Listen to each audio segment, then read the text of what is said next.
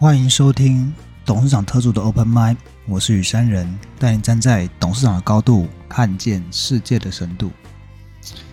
最近啊，整个中国在上海以及北京各地强烈的清零政策之后呢，现在啊开始逐渐进入一个解封的过程。但是所有的厂商，无论是各类产业，从科技啊、传统化工等等的。没有任何一家厂商呢是不受到影响的哦，所以今年在年初整个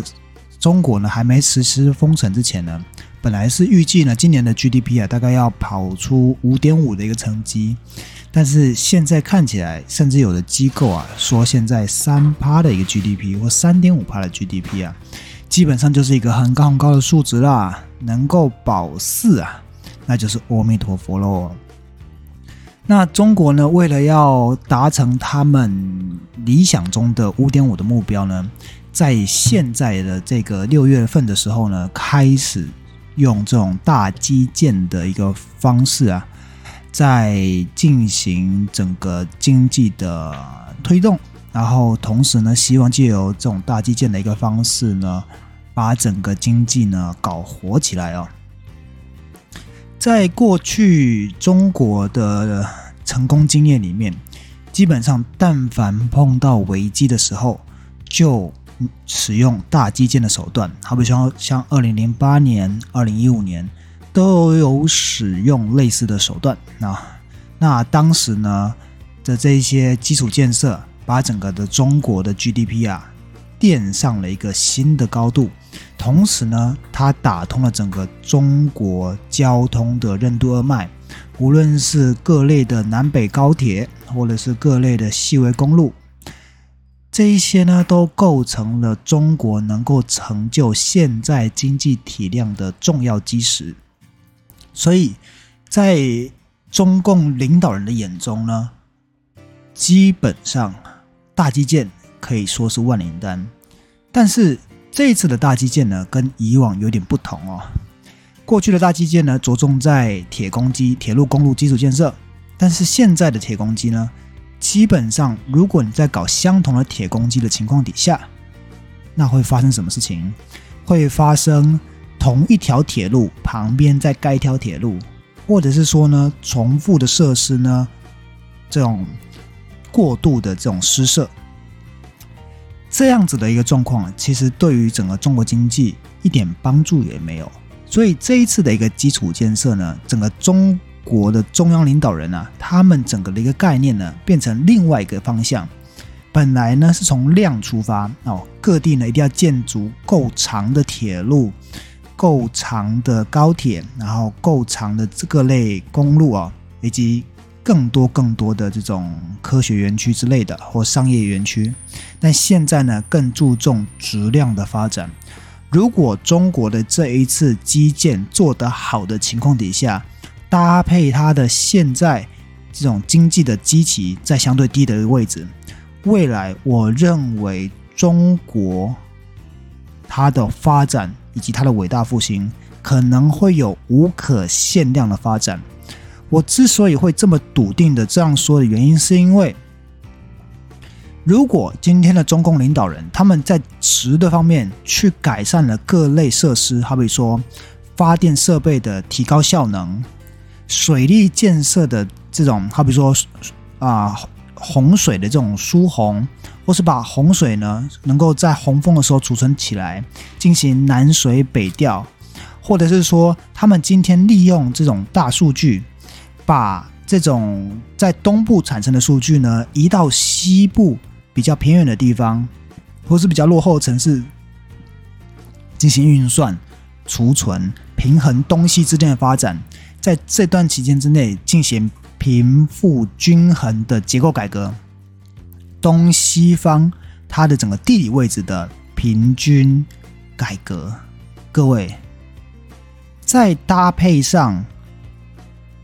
俄罗斯超级便宜的低价原油及天然气这一类能源商品，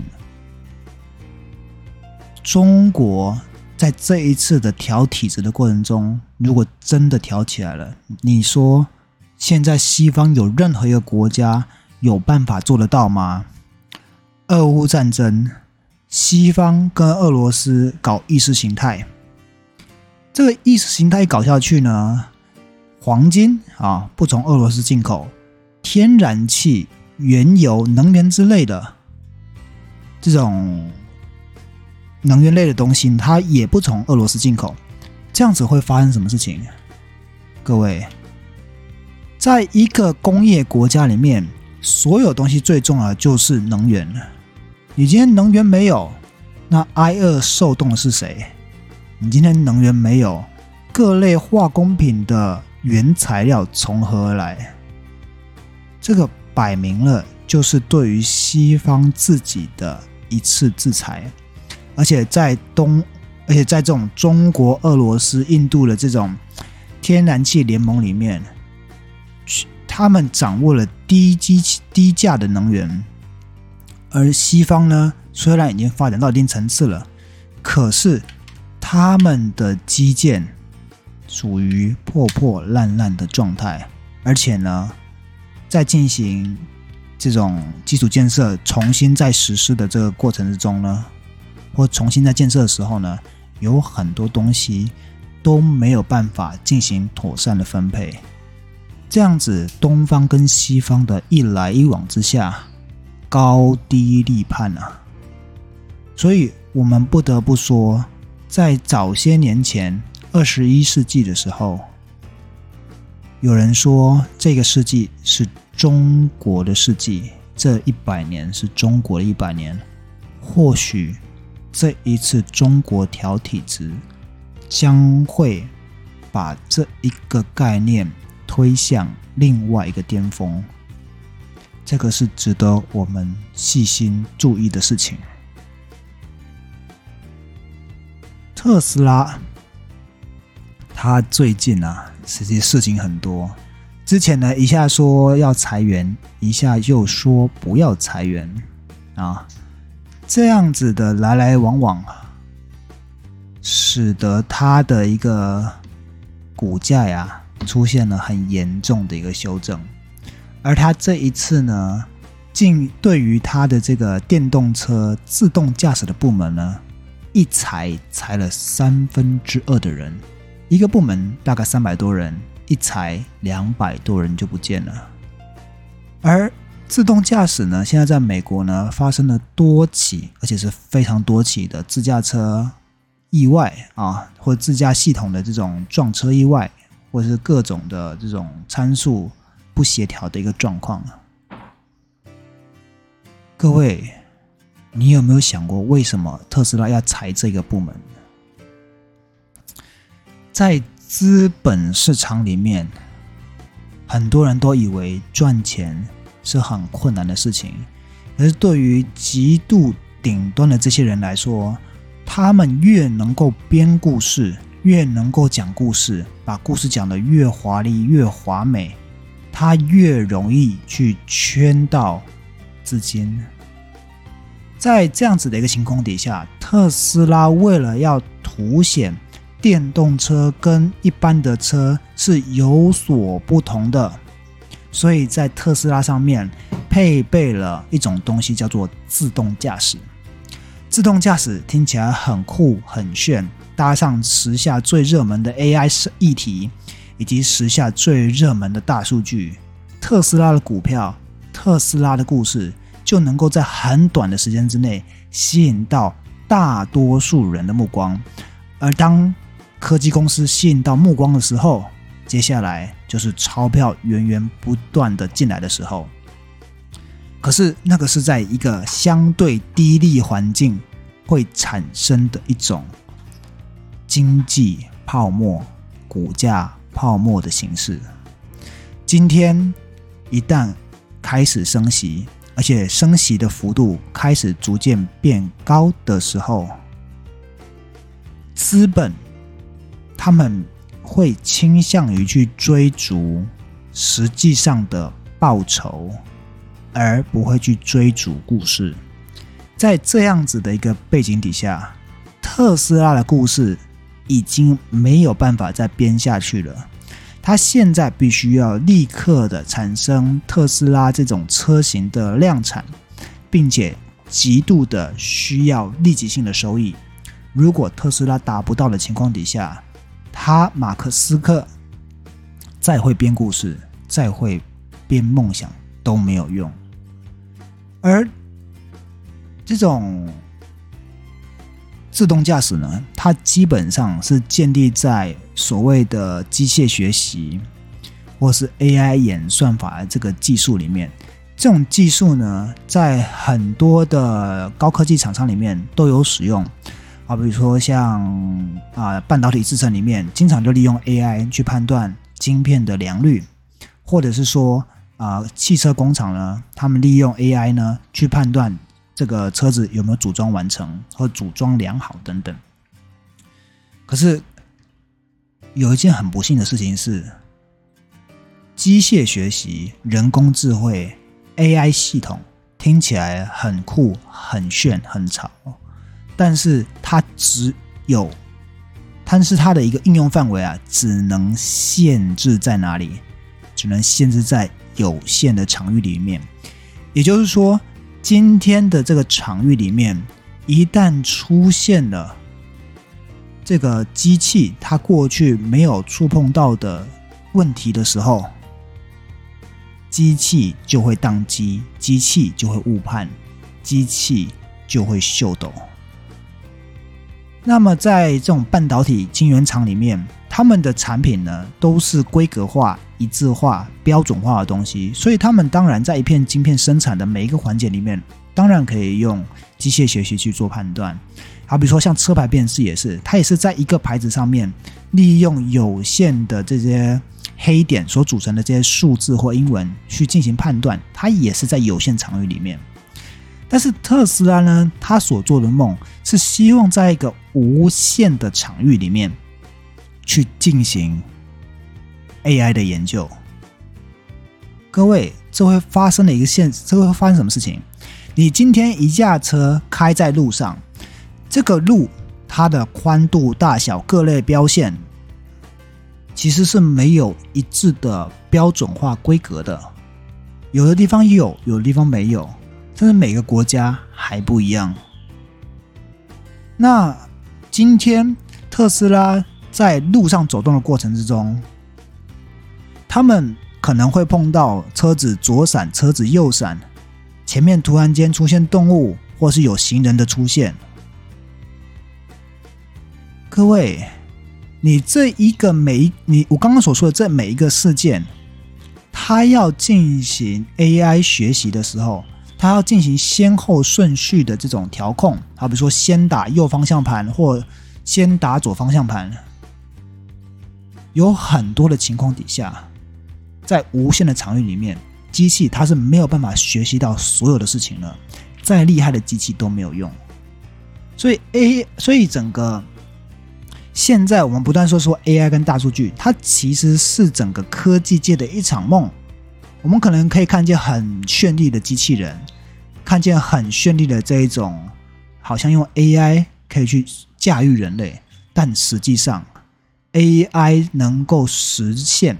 成为日常生活中的一部分，变成刚需的那个部分，到现在都还没有出来。所以这些科技公司，它吹泡泡吹过头的结果，就是在现在的升息环境之中，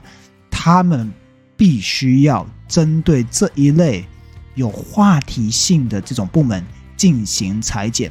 这个故事呢就很像 FB，也就是他现在改成 Meta 的这个佐克伯啊，他的这间公司他们在进行元宇宙的开发，一直是一模一样的。元宇宙很酷很炫，它具有未来交流的功能，这些都是无限美好的梦，但是它现在这个当下就是没有实现，现在这个当下他就是不能够赚钱。在这样子的情况底下，Meta、特斯拉这些股票的下跌，严格来讲，是他自作孽，应该要去承受的事情。所以我们在寻找行业别的时候，或者在进行很多的这些决策的时候，我们很喜欢用很新颖的议题作为话题，但实际上我们在操作的时候，你可以发现到，我们很多时候在学习的东西或在做的东西，仍然是旧的思维或者旧的做法，它才有钱赚，才有市场，才有刚需。而我们再回到俄罗斯天然气的议题上面我们刚刚说。传统的思维里面的东西才是刚需。俄罗斯所提供的天然气、能源、肥料、谷物这些东西，是人生活在这个地球上面最根本的事情。你没有这一些，要不然就是挨饿受冻，要不然就是冬天被冻死。而我们现在全球的人。都不断的在进行这种意识形态的突破，意识形态的这种激起。当你把意识形态变得比你吃饭重要的时候，现在我们所看见的这个世界，它会往务实的那一方做倾斜。俄乌战争，西方国家选择不进口俄罗斯的天然气。跟石油，那请问一下，这些国家它的能源能够使用的量能够下降吗？很明显的是不行的。在这样子的一个情况底下，你说他们会怎么讲？他们会在接下来？经济有多好的发展，我觉得是很困难的。最明显的一个例子呢，就是呃，就是德国的化工原料大厂巴斯夫，它将面临到官厂的危险、官厂的危机。巴斯夫呢，在路德西维港，它有一个大型的这种化工园区跟化工产业的一个聚落。在那个港口底下，密密麻麻都是天然气，而且呢，依着这个天然气管道所生产的这些厂家呢，至少就有超过两百家。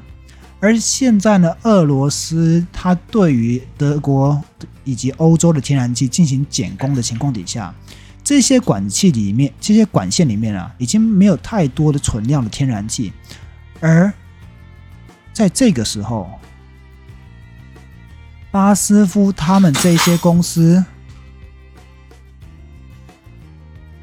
就必须要想办法去应付这样子的状况。那他们要怎么做呢？他们在整个欧洲的生产基地取得便宜的天然气作为商业模式，然后把这些便宜的天然气呢，就用于发电、用于供暖，然后。一部分呢拿来做日常生活用品跟汽车类的产品，而这些巴斯由巴斯夫所制造的这些产品，有很多东西都是很多工业产品或先进制成的原料的原料的原料。当这些当巴斯夫开始关闭这些厂的时候，各位，全世界各类的原料的原料的原料开始涨价，那你的原料的原料以及你的原料。以及你最终的这个产品能不涨价吗？这个只是一个欧洲他们化工业以及他们工业的一个缩影而已。有很多的产业在欧洲呢，它所面临的情况跟巴斯夫是一模一样的。而该公司呢，它有三。我没有记错，应该是三万九千多人的一个企业，他们可能都要面临失业的危机。各位，巴斯夫在路德西维西维西港，哎，在路德维西港的这个生产基地，它牵扯到了三万九千名的员工的生计，同时呢，它还产。远，在还同时，它还有生产这个啊农产品所需要用的肥料，这个哗啦哗啦的不断的推演下去，它一旦关闭，民生物资一定涨价，而且呢，农产品的价格呢会因为氨的缺乏，也就是氮肥的缺乏，也开始出现蠢蠢欲动的状况。然后他又直接直冲击三万九千名德国员工的生计。现在的欧洲正在承接着乌克兰数以百万计的灾民跟难民，然后自己的失业率又因为俄乌战争的威胁。能源价格上涨，企业出现了非常难经营困难的时交时间点，而进行要裁员的状况，这不是分明就是雪上加霜吗？所以，对于巴斯夫这种国际型的一个企业而言，他们现在采用的备用方案，就呼应了我一开始开头所讲的那一切。他们正在把他们的产能呢，逐渐往中国。进行移动，而往中国移动的过程呢，他们希望把现在中国有的这个十四趴的营收呢，开始逐渐增加。他们呢，目前在南方城市浙湛江啊，有设立一个生产基地，投资金额大概是一百亿美元。在这一场。全球资本博弈、全球战略博弈、全球霸权博弈的这个基础下，巴斯夫选择亲中的政策，而这是他不得不做出的选择。如果他今天不亲中，他今天不把生产基地移到中国一部分去，去分散他在欧洲的风险，然后利用中国便宜、相对便宜的劳动力。以及相对便宜的这种环保的需求，然后你觉得巴斯夫他这样做有没有违反他的这种祖国的初衷的概念很可惜的是，在这种。资本市场里面，祖国只是一种西，只是一种意识形态而已。能够赚进真金白银的，才是爸爸，才是爷爷，才是奶奶啊！所以接下来我们可以看到很大量的、许许多多的企业，他们会开始由西方不断的往中国跟印度去。而这个势头将会越来越盛。澳洲啊，它的央行啊，在近期出现了一些升息的动作，他们把官方的隔夜拆款利率啊，从目前的零点八五上调到二点五，这个会让整个债务利息的支出呢，在家庭收入之中的占比啊，上升一倍。然后达到二零一三年的水平。那在二零一三年的时候发生什么事情呢？二零一三年的时候，澳洲的经济开始出现由高走低的一个翻转点。而如果呢，在明年整个澳洲的央行啊，他们打算上调利率到四帕的情况底下，那利息占支出的都是利息占于这种国民。收入的比例呢，将从现在的五点二趴上升到十二趴左右。换句话说，你赚的钱里面有十分之一都拿去负担利率了。而这样子的一个情况底下，对于澳洲人而言，其实是一个相对大的压力，因为你的可支配所得大幅度的减少，那有很多你本来想要消费的东西，你就必须要节制自己的欲望。而为什么会有这样子的一个状况呢？原因是因为他们现在的这种啊税后平均家庭，就是他们的债务跟家庭的收入比呢，已经来到了一百八十七比一百。它的大概的概念就是，你今天赚一百块，但是你会花一百八十七块、一百九十块的一个概念啊。那这样子的一个杠杆呢，它基本上呢是一九九零年代初期的两倍到三倍左右。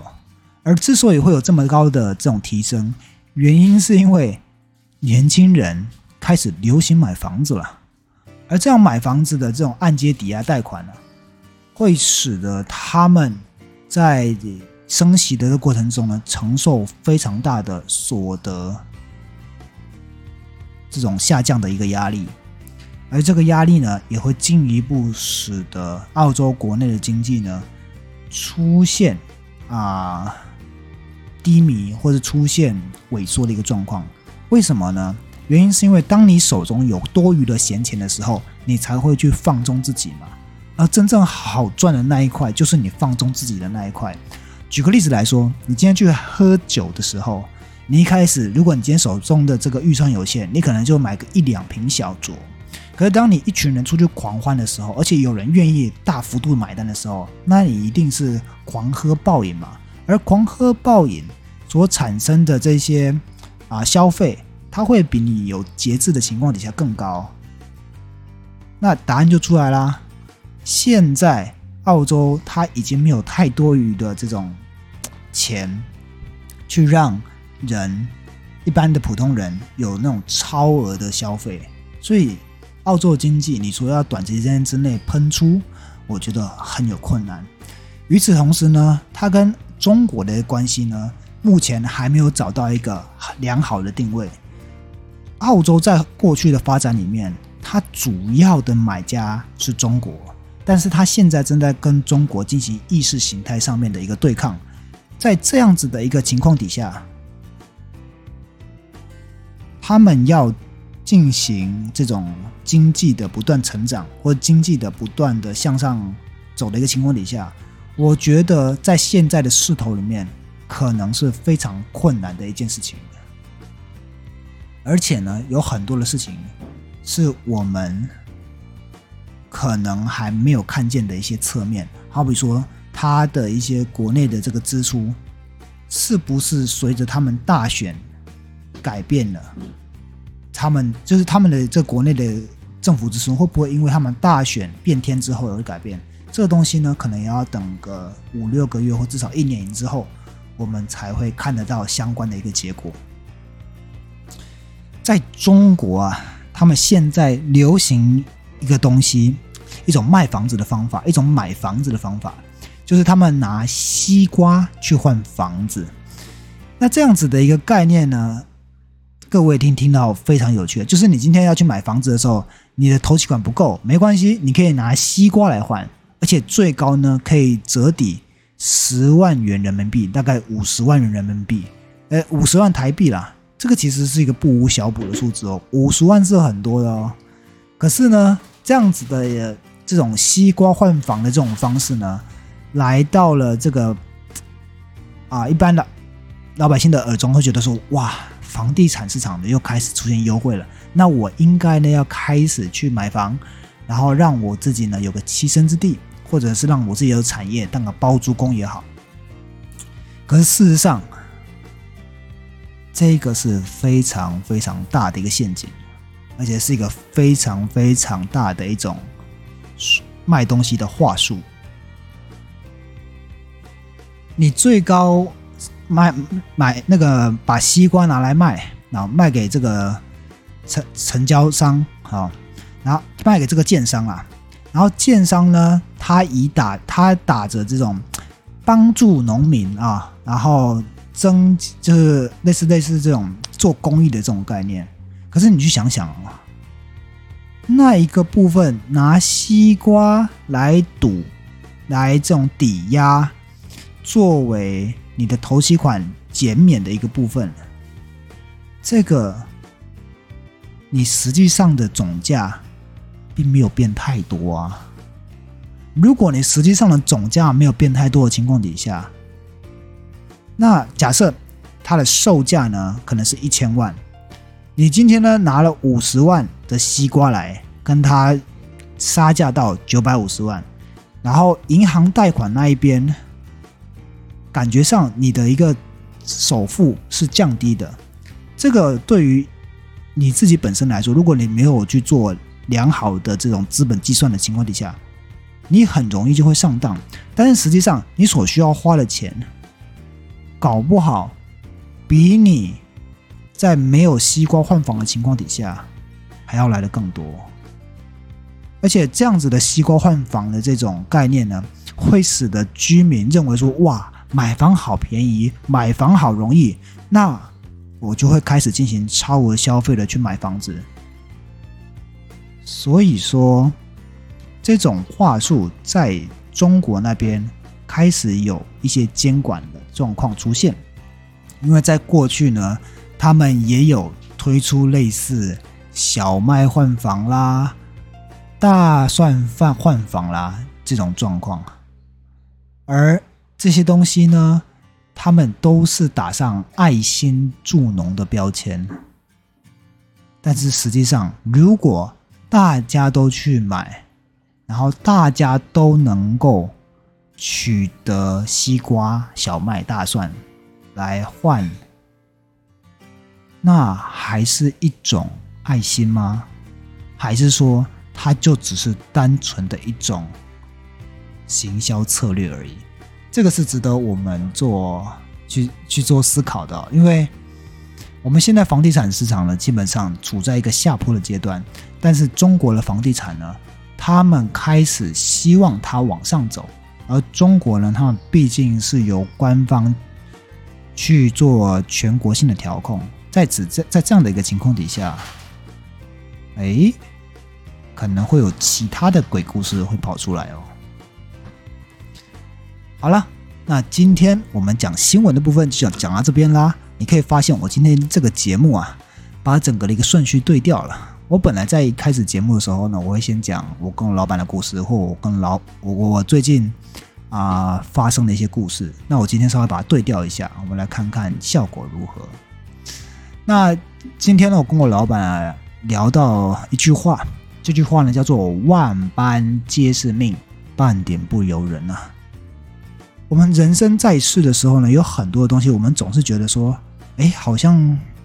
很多事情都有各式各类的限制在，好比说人啊，生活在这世界上，我们第一个可能就要面临到这个界的限制、钱的限制，或者是时间跟空间的一个限制。有很多的限制呢，会把你压得喘不过气来，而这些限制呢，它会很不自觉的把你引导到一种思维体系、一种价值观、一种哲学思考。以及一种生活形态里面，在这样子的一个情况底下，在佛教里面会说，其实这些都是你的业力所引导出来的这些事件，不断的在引导你往你要偿还果报的那个方向去。那前几天我不是说有个朋友他得了这个恐慌症。跟焦虑症吗？他现在的这个状况，其实，在我来看，以佛教、以宗教的观点来看，他就是在替自己还债。他心中可能会有很多的渴望，有很多自由的想法，但是他受限于时间的压缩、空间的压缩以及角色上的压缩，他完全没有办法做自己的一个情况底下。他产生了心理的疾病，而这样的疾病呢，他在这个时候仍然必须要坚守着妈妈的岗位，持续的去做付出，而不能有半点喘息的机会。但是他如果再这样下去的情况底下，他的病是完全不会好的。所以他的心里面，他的欲望里面是想要自己好。可是他却没有办法脱离现有的状况，他没有办法脱离的这一些空间限制、时间限制跟角色上的限制，其实就是他的债务，就是他的业，他把他框住了，他真实想要做的事情没有办法做，他真实想要让自己透透气的那种欲望没有办法实践。这样子，他持续走下去，其实是非常非常可怕的。但是他有办法去克服吗？可以，那他就必须要舍弃一切，把很多东西都打乱以后重来。可是，一般人的生活经得起这样子的打乱吗？经得起这样子的这种摧残吗？在大破大立之后。人才有机会得到重生，所有的秩序才有机会得到重新的安排。但很可惜的，他没有办法去做。这个其实也就是《警世通言》里面我们常常听到的那句话：“万般皆是命，半点不由人。”除非你今天这个人命格很大，意志力很坚强，能够不断的去突破以及挑战自己。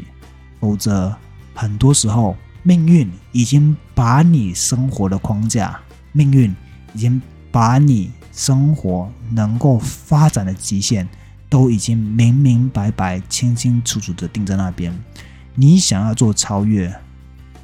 是很难的，但是，并不是没有机会，只是说你要付的代价会非常大而已。好，那今天呢，我们就跟各位分享到这里了，我们下集再见，拜拜。